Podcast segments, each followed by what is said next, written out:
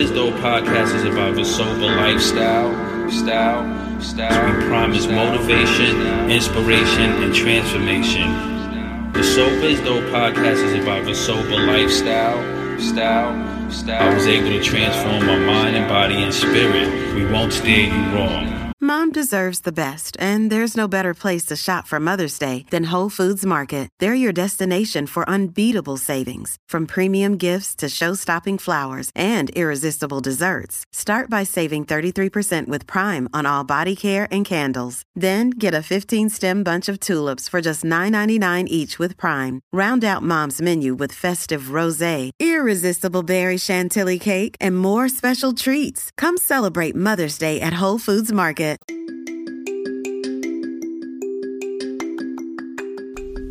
Hello, ladies and gentlemen. Welcome back to the Sober is Dope podcast with your humble host, Pop Buchanan.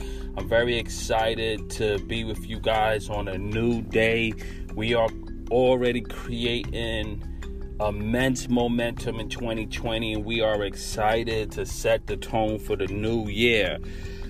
I want to talk today about social anxiety disorder and I want to give you guys some insight on this, and I want to get right into it. What is social anxiety? According to the Social Anxiety Institute, social anxiety is the fear of being judged and evaluated negatively by other people, leading to feelings of inadequacy, inferiority, self consciousness, embarrassment, humiliation, and depression. Following depression and alcoholism, social anxiety is the third most common psychological disorder in the US, and about 7% of the population suffers from some form of social anxiety at the present time. In total, 15 million adults suffer from social anxiety disorder in the US. People with social anxiety may have symptoms in varying degrees of intensity but they often experience significant emotional distress in the following situations.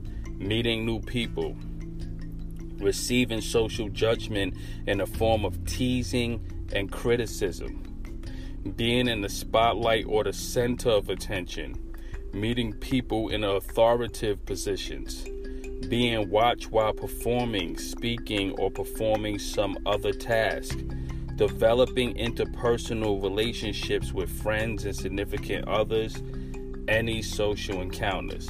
This is not an exhaustive exhaustive list, and people with social anxiety may experience severe feelings of anxiousness and fear in other social situations as well.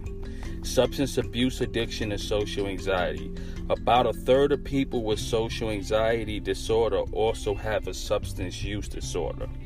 This often stems from the inability to cope with the anxiety that comes with social situations. Whether a person lacks coping skills or has simply reached their personal limit, he or she may deal with the psychological stress by abusing drugs or alcohol. As a person continues to self medicate with alcohol and drugs, they not only increase their risk for addiction and dependence, but they are also more likely to experience other difficulties in life, such as legal issues, employment problems, and relational difficulties.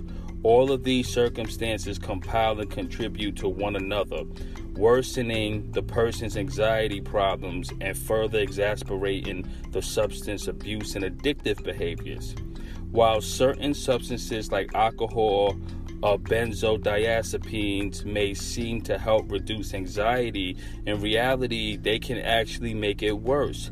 Alcohol or Xanax may appear to relieve feelings of anxiousness, but when they are abused, they can cause other problems that become additional sources of psychological stress. Alcohol, in particular, is one substance that many people with social anxiety rely on to cope. Frequently coined as liquid courage, the effects of alcohol often give people the confidence and courage to face social situations that they otherwise would feel unable to confront. Unfortunately, instead of developing healthy ways of coping, abusing alcohol regularly in social situations can quickly lead to dependence and addictions. Ladies and gentlemen, welcome to the Sober is Dope podcast. Now, the first thing I want to say is when they talk about social anxiety and people relying on alcohol for liquid courage, let's try the whole world. Let's try everyone in the United States, for God's sake. Let's try the social norm. Let's talk about the social norm of using alcohol to cope. So we can't just blame it on the alcoholic and we can't point fingers at a person that's naturally socially anxious. I think every human being has some degree of social anxiety, but we create this normal acceptance that we could use alcohol as the crutch.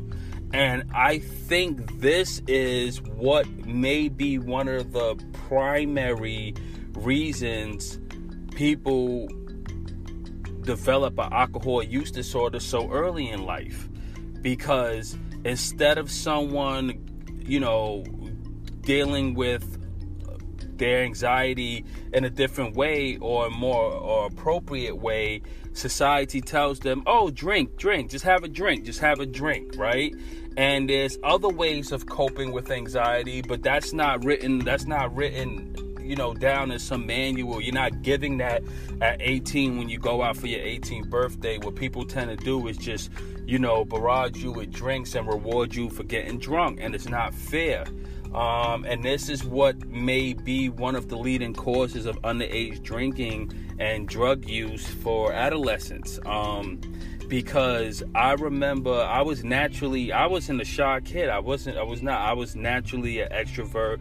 I was very outgoing. So I didn't even need alcohol. You know what I'm saying? I think I was introduced by alcohol by accident, just being at a family party and drinking by accident, like being curious and being alcoholic it started plague me from a really early stage because I should have never took that drink and that had nothing to do with um, peer pressure or it was just me being in the wrong place at the wrong time and you know just having access to it innocently my family had no idea um, that I was gonna drink a beer. An adult put a beer down. I remember exactly when this day happened an adult put a bed down and I was curious. I think I was about 13 or 14. And I remember picking the bear up and just saying, you know what? I see everybody always drinking this. Let me try this. And I drank it and I literally lost my damn mind. I was running around doing splits, jumping jacks, flipping, back flipping. I embarrassed uh, some of the male adults from uh, my some, some of my brother friends. Um, you know, I just was like totally out of character, and everyone was saying, "What's wrong with Poppy?" And it was like, "We think he drank a beer." And my thing was, it's too easy for kids to get exposed to um, alcohol. It's too easy. I remember, you know, growing up, as soon as I turned, you know, 21, it was like you go to the store and it'd be kids out, hey, excuse me, could you buy a beer or something? I used to be like, yo, guys, come on, man, y'all too young, just chill. Y'all don't need to drink and all that. I would never really condone buying a beer unless they looked like they was like 20 and about to be 21 or, you know, I say all of this to say that it's not fair. Um, just for to do sometime as I, and as an alcoholic, I have to defend my people. I have to defend you guys, um, even people who are more drug dependent.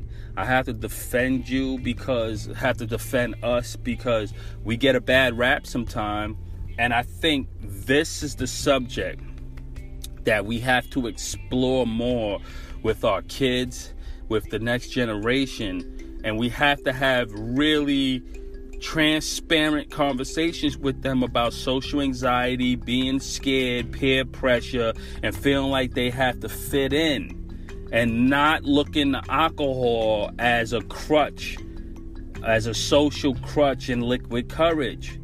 Okay? But today we're just going to talk about social anxiety because I'll tell you this much. I had more social anxiety in my recovery than I had prior to drinking. Like I said, that when I was naturally not a shy person, I was naturally just getting people's faces. But part of my recovery now, and I wouldn't necessarily call it social anxiety. I'm just very detached from the need to be in social situations all the time. I have a certain level of what we call burnout from my addiction. I mean, I partied a lot. Um, being a music guy, I had my share of the clubs, parties, and venues and now I can handle social situations, but I'm not necessarily um, I'm not gonna go out my way to be in a social situation. So I think I have maybe a combination of social um, anxiety, slight social anxiety, maybe with a little bit of social shyness, just because I'm just different. When I found my recovery, I changed. And I think one of the things God changed in me was my need to be out in the front my need to be in part of the party, my need to be the center of the party, my need to feel like I had to ex- uh, make sure everyone was happy and comfortable and just always being out there. I change and I'm still exploring the new me because that's very exciting. And now I have more time to focus on myself and develop these skills. But I have to admit that I have to develop coping mechanisms to where there's no real social anxiety because my dreams is to eventually speak publicly and get into a venue you know and as an artist i have to get on stage and stuff like that. And there's a certain level of performance anxiety and it's a human thing. And so this is this is what i want to do ladies and gentlemen. We're gonna pass this whole subject over to our friend Dr. Tracy Marks, and she's going to talk about social anxiety and social shyness, and she's going to give us all the details we need to combat this subject and we're going to do a small deep dive. It's a short listen. You're going to learn a lot. It's only eight minutes. I promise we're going to be in and out. I'm going to shut up now and I'm just going to leave it here. If you are suffering with social anxiety and you can identify with this, um, try to really figure out other coping mechanisms besides alcohol and drugs, all right? The liquid courage thing is a little played out, and I think it hurts us in the long run. It hurt me in the long run, and I didn't even need to drink. I discovered alcohol by totally by accident but I was immediately addicted and it was very sad and unfortunate. So in your case, if you could if you're hearing this, if you're a teenager and you're in school and there's a lot of people maybe teasing you, bothering you, being judgmental and you feel like you are you have social anxiety and you're shy and you're very afraid and have extreme panic and fear, you're not alone I would say talk to a therapist, a counselor, and and try to discuss ways in which you could cope and develop um, techniques to combat this. But you're not alone. I love you all. Enjoy. Are you socially anxious? What's the difference between social anxiety and being shy? That's what I'm talking about today, and I'm also going to discuss how we treat social anxiety disorder. I'm Dr. Tracy Marks, a psychiatrist, and every Wednesday I publish videos on mental health education and self improvement. Social anxiety disorder causes a lot of shame for people, and it can really get in the way of your ordinary functioning. In 1980, with the DSM 3, it was called social phobia, and it continued to be called this until the DSM 5 when the name changed to social anxiety disorder. This name takes into account the deeper fears that people have that go beyond just fearing social situations. And here's the official criteria. You fear social situations because you believe you may be judged, embarrassed, or humiliated. You avoid social situations that you know will make you anxious or painfully endure them with a lot of anxiety. You have excessive anxiety that's out of proportion to the situation. This is important because there are some situations where you're going to have anxiety, like taking a test or giving a speech. Even experienced speakers can still feel anxious when giving a speech. But are you hyperventilating, passing out, or vomiting before the event? This would be reactions that are over and above the usual heart racing or sweaty palms that you can get from a normal level of anxiety. Your anxiety or distress interferes with your daily living. Your fear of anxiety is not better explained by a medical condition, medication, or substance abuse. So, what this looks like is a person who's extremely fearful of being humiliated, embarrassed, and rejected by others. And you can be super preoccupied with offending or boring people. And this is different from being shy. Shyness is feeling anxious or reserved around people. Shy people usually aren't debilitated by their discomfort around others. Just to give you an idea of how granular this can look, here are some of the ways people with social anxiety can adjust their life. You can change the way you walk while people are looking. And this can get so bad that you feel immobilized in public because your legs start feeling like jelly and you think you can't use them. If forced to go to a social situation, you ask a lot of questions to avoid needing to talk about yourself. Or you have a list of talking points ready to ask, um, even if they're not questions that fit well with that particular situation. With social anxiety, starting and maintaining conversation is extremely stressful. And this is how you can appear socially awkward. That awkwardness just reinforces your fear of having to interact with people. School can just be atrocious because you can't escape. You're surrounded by critics who have no reason to hold back their judgments, they just let it rip. This is very different from the shy person who's uncomfortable around people, but with the shy person, they can usually overcome any resistances without as much pain as the person with social anxiety. How do we treat social anxiety? The standard treatments are medication and or cognitive behavior therapy. The medications approved by the Food and Drug Administration for social anxiety are paroxetine, sertraline, fluvoxamine controlled release version, and venlafaxine. And these aren't the only medications we use, though. There are other medications that have been shown to be helpful in research studies. And these would be escitalopram, vilazodone, gabapentin, and pregabalin.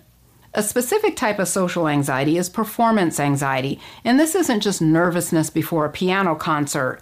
This can affect your ability to speak in front of a group of people. And the trouble goes beyond, you know, worry that you're going to forget some of your talking points. This is a deeper level of fear and embarrassment or, hum- or fear of being humiliated for just no real apparent reason. For performance anxiety, we will use a medication like propranolol. And this is called a beta blocker because it blocks the beta adrenergic receptors in the heart, lungs, and blood vessels. Adrenergic is the same as adrenaline or epinephrine.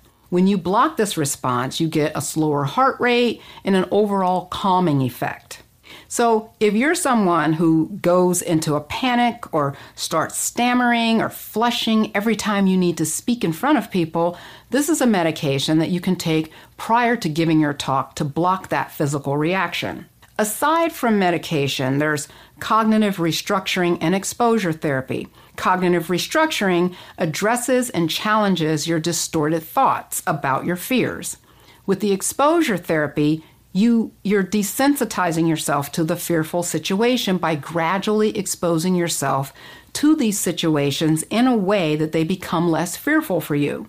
The more you avoid a situation, the more uh, the fear just gets baked in.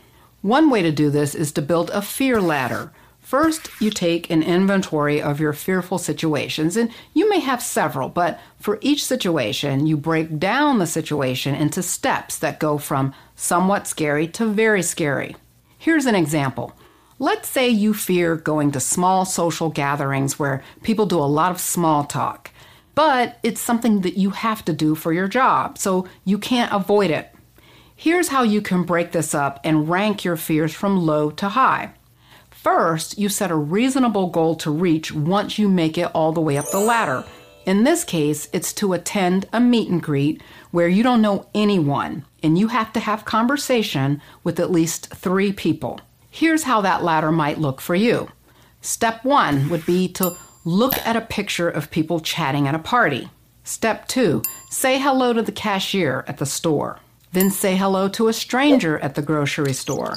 This is a little different from saying hello to the cashier because if it's a store where you frequent, the cashier may be someone who's somewhat familiar to you. So, that in theory would be a little less anxiety provoking than saying hello to a stranger at that same store or a different store. The next step would be to ask a stranger cashier something about themselves. So now you're getting more personal and it's the start of the small talk. Give a stranger a compliment while looking them in the eye. Ask a coworker or classmate about their weekend. With this, can you see how the stakes are getting a little bit higher? Why this might cause you more anxiety? Because now you're talking to someone that you're going to see again. So there's more risk of you embarrassing yourself or this whole situation humiliating you. The next step on the ladder would be to let yourself be in a group of people talking and then make eye contact with each person while they are talking. Next, join a conversation of people and then have something to say. And the last step would be to ask a stranger for their observations. Are you enjoying the hot weather we're having? You want to practice each step until you become comfortable with each one. You will feel anxious while you're doing this, but if you keep at it, the anxiety will level off. Then you move up the ladder until you get to the last step and feel less anxious. You want to practice these steps often, but you don't want to rush through either. Just keep doing each step until you feel more comfortable moving on to the next one. The number of steps that you have will vary depending on what it is you're trying to accomplish. Now, you can do this on your own, but you may need help from a therapist to develop the steps of your ladder. A therapist trained in cognitive behavior therapy can also help combine the cognitive restructuring part with this. A typical course of CBT would be around 16 sessions. There's, there are other methods that people will use, like emotional freedom technique or tapping, and also um, neuro linguistics programming or NLP.